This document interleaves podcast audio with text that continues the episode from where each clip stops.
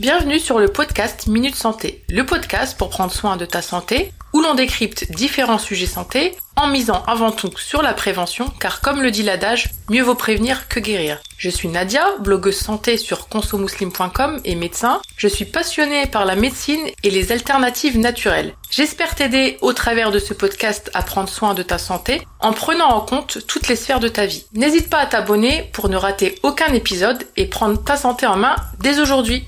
Le ramadan approche à très grands pas. Afin de tirer le meilleur parti de cette période sur le plan santé, j'avais envie de consacrer cet épisode aux aliments ultra transformés et raffinés. Ces types d'aliments sont très souvent trop riches en sucre, trop riches en sel, trop riches en mauvaise graisse et peuvent littéralement nous vider de notre énergie sans nous apporter aucun nutriment intéressant. Mais attention, cela ne veut pas dire qu'il faille les bannir totalement. Et on verra pourquoi dans cet épisode. A contrario, en privilégiant des aliments bruts ou peu transformés, on s'assure une alimentation riche en bons nutriments et vitamines qui nous permettra de faire les causes pour une bonne santé et une vitalité au top.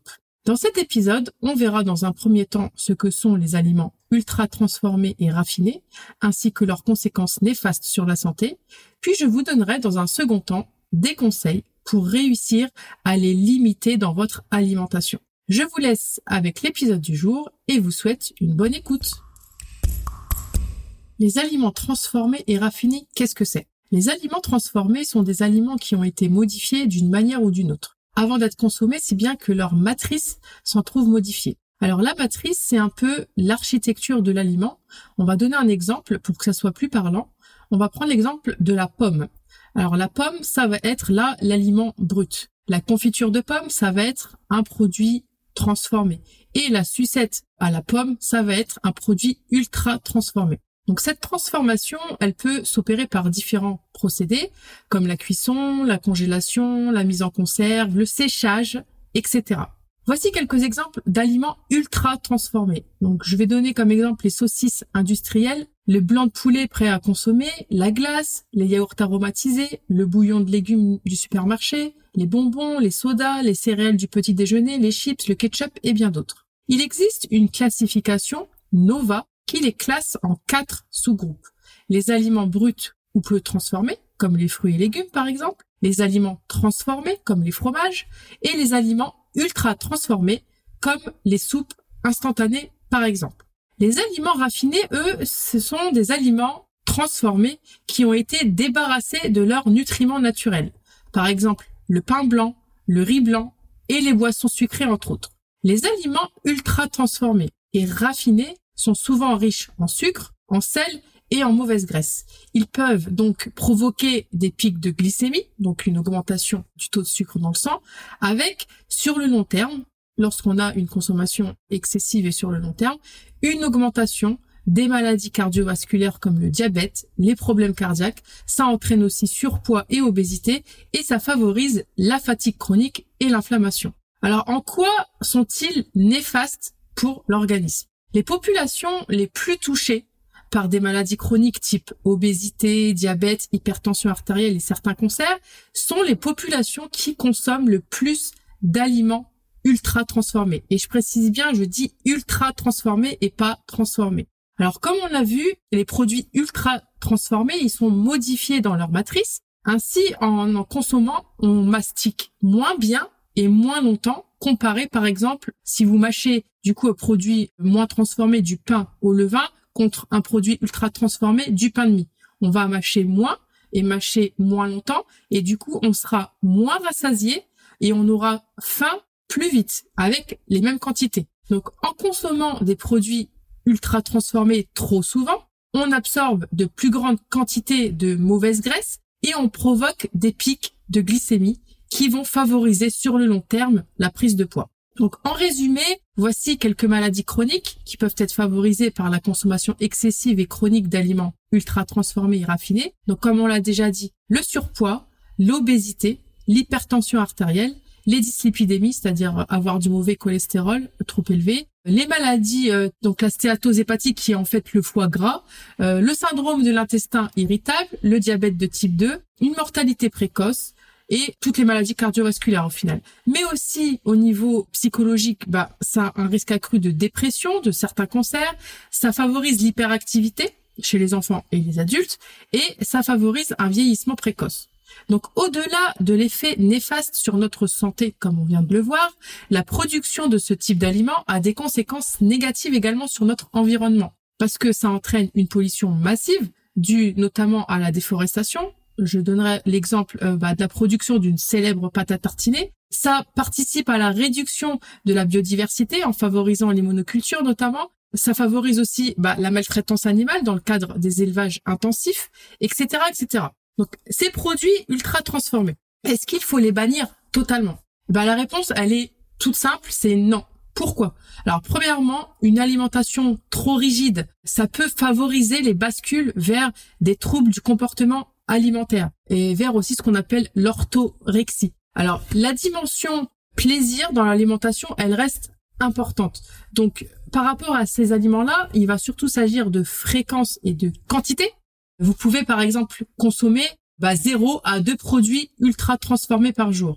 Et pour le reste, de privilégier les aliments pas ou peu transformés. On peut aussi prendre le rapport 80-20 dans une semaine, donc 80% d'alimentation saine et 20% de tout et n'importe quoi, enfin des choses qui vous font plaisir. Alors si vous avez envie de manger de temps en temps bah, des knackis, euh, un cordon bleu ou encore une mousse au chocolat pour les palais euh, plus sucrés, eh ben faites-vous plaisir. Tout est une question de fréquence. Il faut vraiment faire attention à pas basculer du côté obscur des troubles du comportement alimentaire. Alors, quels sont les avantages de limiter les aliments ultra transformés et raffinés pendant le ramadan, mais aussi au final toute l'année? Donc là, les conseils que je vous donne dans cet épisode, ils valent pour toute l'année. Donc, euh, limiter les aliments ultra transformés et raffinés pendant le ramadan, ça peut présenter un certain nombre d'avantages. Donc, premièrement, les aliments bruts, les aliments complets ou semi-complets, les aliments non transformés, sont plus riches en nutriments que les aliments ultra transformés. Donc ce qui signifie qu'ils contiennent plus de vitamines, plus de minéraux, plus d'antioxydants, donc sont plus intéressants pour notre vitalité et notre énergie. Ils sont généralement également moins caloriques que les aliments ultra transformés et c'est ce qui peut aider à prévenir le surpoids et l'obésité ou la prise de poids si on parle du ramadan lors de cette période. Alors la consommation d'aliments complets ou semi-complets et non transformés ou peu transformés peut également contribuer à stabiliser le taux de sucre dans le sang et ainsi prévenir le diabète et le syndrome métabolique qui le précède. Donc cela peut aider également à éviter les grosses sensations de fatigue que l'on peut ressentir pendant le ramadan quand on a une alimentation plutôt déstructurée. En plus de tout cela, miser euh, sur des aliments bruts, pré-transformés et complets, ça peut contribuer à améliorer la digestion et prévenir la constipation qui peut être très gênante pendant le mois de Ramadan. Alors j'ai consacré un épisode sur la constipation, je vous laisserai aller l'écouter ou le réécouter. Maintenant qu'on a vu ce qu'étaient les produits ultra transformés et raffinés et quels effets néfastes ils avaient sur la santé, voyons quelques conseils pour les réduire pendant le Ramadan et toute l'année. Alors cela peut relever du défi pour certains, mais quelle meilleure période, si ce n'est celle du ramadan, pour impulser de nouvelles bonnes habitudes? Alors voici quelques conseils pour vous aider à rendre euh, bah, ce changement plus facile. Donc premièrement, essayez de planifier vos repas à l'avance. Ça va pouvoir vous aider à anticiper vos repas et donc à choisir des aliments sains et peu transformés pour vos repas. Deuxièmement, privilégier des encas sains. Donc pour ça, c'est pour toute l'année. Et pour le ramadan, ça va surtout concerner la rupture du jeûne. Donc au lieu d'opter pour des encas ultra transformés comme les chips ou encore les bonbons, essayez de privilégier la majeure partie du temps des encas sains comme des fruits, des oléagineux, donc les noix, les noisettes, les amandes ou encore des graines. Je dis bien la majeure partie du temps. On n'oublie pas 80%, 20%. Les autres 20% du temps, vous pouvez manger votre qalbelouz. Je parle toujours de qalbelouz hein, quand je parle d'alimentation pendant le ramadan. Vous pouvez manger du makrot. Enfin bref, c'est une question de quantité. Troisièmement, cuisinez vos repas le plus possible maison. En cuisinant vos repas maison, vous pouvez contrôler les ingrédients qui entrent dans la composition de vos recettes et ainsi privilégier des aliments complets ou semi-complets et non ou peu transformés. Apprenez à décrypter, à lire les étiquettes lors de vos achats. Lorsque vous faites vos courses, veillez bien à les lire attentivement. Alors recherchez les aliments qui ont une faible teneur en sucre, en sel et en mauvaise graisse. Et il y a une application qui s'appelle SIGA, S-I-G-A, qui peut vous aider à connaître le degré de transformation d'un aliment en le scannant.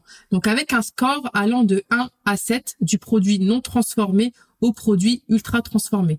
Donc en règle générale, veillez à ce que les trois premiers ingrédients soient de vrais ingrédients. Cinquièmement, mangez varié, misez sur les végétaux pour ne pas tomber dans la monotonie alimentaire. Donc essayez de nouvelles recettes, vraiment faites-vous plaisir. Je vais vous donner maintenant quelques alternatives saines aux aliments ultra transformés et raffinés. Donc déjà, les céréales complètes ou semi-complètes. Quand on n'a pas l'habitude, il faut y aller progressivement pour pas trop irriter vos intestins. Donc si vous mangez tout blanc, il faut pas tout changer du jour au lendemain. Vous passez déjà au semi-complet tout en mélangeant avec du riz blanc, etc. Enfin, le temps de vous adapter, puis progressivement passer aux céréales complètes. Donc, au lieu du pain blanc et du riz blanc, bah, essayez le pain complet ou semi-complet ou le pain en céréales et le riz brun. Ces aliments, ils sont plus riches en nutriments et peuvent aider à stabiliser votre glycémie, donc votre taux de sucre dans le sang. Les fruits et légumes, bah, eux, ils regorgent de vitamines, de minéraux et d'antioxydants et ils vont vous aider à soutenir votre système immunitaire, entre autres, et à améliorer votre digestion. Faut aussi miser sur de bonnes protéines comme le poulet, le poisson, les légumineuses, qui vont pouvoir vous aider notamment à maintenir des muscles en bonne santé. Et cela, pour le ramadan en particulier, pourra vous aider à prévenir la perte musculaire qui peut avoir lieu pendant le ramadan si on a une alimentation plutôt anarchique. Les oléagineux et les graines. Alors, j'ai envie de rigoler parce que quand je parle des graines, je pense à ma mère qui me dit, mais moi, je suis pas un oiseau pour manger des graines. Mais je vous assure qu'il n'y a pas que les oiseaux qui mangent des graines. Dans une petite salade, c'est super bon. Donc les oléagineux et les graines, mais aussi les huiles végétales vierges pressées à froid, qui sont une excellente source de bonne graisse et de protéines. Et ces aliments peuvent vous aider à vous sentir rassasié. Remplacez les sodas par de l'eau, par des jus faits maison, mais les jus faits maison sont quand même à consommer de façon occasionnelle. Toujours privilégier bah, les fruits avec leurs fibres, etc. Vous pouvez faire des iced tea euh, maison, des eaux aromatisées, etc., etc. Par exemple, si vous êtes adepte des chips, euh, vous pouvez les remplacer par des légumes avec des sauces à tremper dans des sauces type sauce yaourt, hummus, etc. Des olives et encore des oléagineux, donc amandes, noix, noisettes, etc. Remplacer tout ce qui est glace et bonbons bah, par, plutôt par des desserts et des gâteaux faits maison, autant que possible. Et bien entendu, si de temps en temps vous craquez sur une pâtisserie toute faite, c'est pas un souci. Encore une fois, et je rabâche, c'est une question de fréquence. Alors, comment planifier les repas pendant le ramadan et toute l'année hein, pour éviter les aliments ultra transformés et raffinés? Donc encore une fois, la planification des repas pendant le ramadan, et toute l'année. Alors pendant le ramadan, ça peut être euh, vécu comme un défi, surtout pour les personnes qui n'ont pas l'habitude de le faire. Et ben si c'est le cas, je vous propose de, télécharger mes suggestions de menus pour ce mois de ramadan. C'est offert et le lien est dans la description. Alors voici quelques conseils en plus. Donc planifiez vos repas. Donc comme on l'a vu tout à l'heure, planifier vos repas à l'avance peut vous aider à vous assurer que vous aurez toujours des options d'aliments sains, peu ou pas transformés le batch cooking ou le meal prep peuvent aussi, déjà dans un premier temps, vous faire gagner du temps, mais aussi de vous permettre d'avoir des repas sains en avance tout au long de la semaine et de ne pas craquer sur des fast-foods par manque de temps. Troisièmement, de choisir des recettes simples. Donc les recettes simples qui utilisent des ingrédients entiers et non transformés, elles peuvent être tout aussi délicieuses.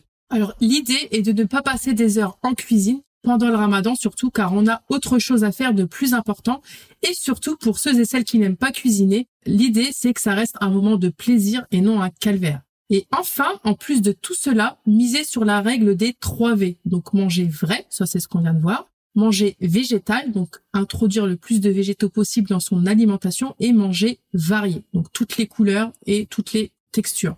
Une petite parenthèse sur l'importance de l'hydratation pendant le ramadan même en ce qui concerne votre hydratation, allez vers ce qui est non ou peu transformé. L'hydratation, elle est essentielle pendant le ramadan car la déshydratation peut entraîner toute une série de problèmes. Alors pendant le jeûne, il est important de boire de l'eau et d'autres boissons hydratantes, par exemple les eaux aromatisées, l'eau de coco ou encore les tisanes. En plus de boire, il est important de manger des aliments hydratants comme les fruits et légumes. Ces aliments, ils contiennent de l'eau, et peuvent vous aider à maintenir le corps hydraté tout au long de la journée. Un autre petit focus que j'aimerais faire, c'est sur le fait de manger en pleine conscience pendant le ramadan et toute l'année. L'alimentation en pleine conscience, c'est une pratique qui va consister à être présent et attentif en mangeant. Ça peut aider à avoir des habitudes alimentaires saines et à prévenir surtout la suralimentation parce que vous allez être plus attentif à vos sensations alimentaires. D'ailleurs, petite parenthèse, j'ai aussi consacré un épisode hors série sur le sujet des sensations alimentaires. Je vous mettrai le lien en description de l'épisode. Donc pendant le ramadan, il peut être tentant de trop manger pendant les repas du fait du jeûne et la pratique de cette alimentation en pleine conscience peut vous aider à éviter cela. Donc voici quelques conseils pour euh, vous aider à manger en pleine conscience. Déjà, premièrement, ça va être de manger lentement et de bien mastiquer. Manger lentement va vous aider à prévenir la suralimentation et euh, va vous aider à améliorer votre digestion. Deuxièmement, soyez attentif aux signaux de faim et de satiété. Donc, votre corps va vous émettre des signaux de faim. Donc, ça va être le, moment de manger. Bon, ça, le signaux de faim pendant le ramadan, il n'y a pas de souci. On arrive bien à le, à le recevoir. Par contre, arrêtez de manger lorsque vous vous sentez rassasié. Et c'est là l'exercice le plus difficile. Troisièmement, ça va être d'éviter les distractions comme le téléphone et la télé lorsque vous mangez. Limiter les aliments ultra transformés et raffinés pendant le ramadan et toute l'année peut avoir un certain nombre d'avantages, notamment une meilleure santé, une augmentation de notre niveau d'énergie et une meilleure digestion. En privilégiant les aliments bruts et peu transformés, les personnes peuvent s'assurer d'obtenir les nutriments dont elles ont besoin pour maintenir leur santé et leur niveau d'énergie tout au long de la journée. J'espère que les conseils de cet épisode vous seront utiles pour tirer le meilleur parti de votre mois de ramadan. N'hésitez pas à le partager si c'est le cas. Je vous dis à bientôt pour un prochain épisode et d'ici là, prenez soin de vous et de votre santé.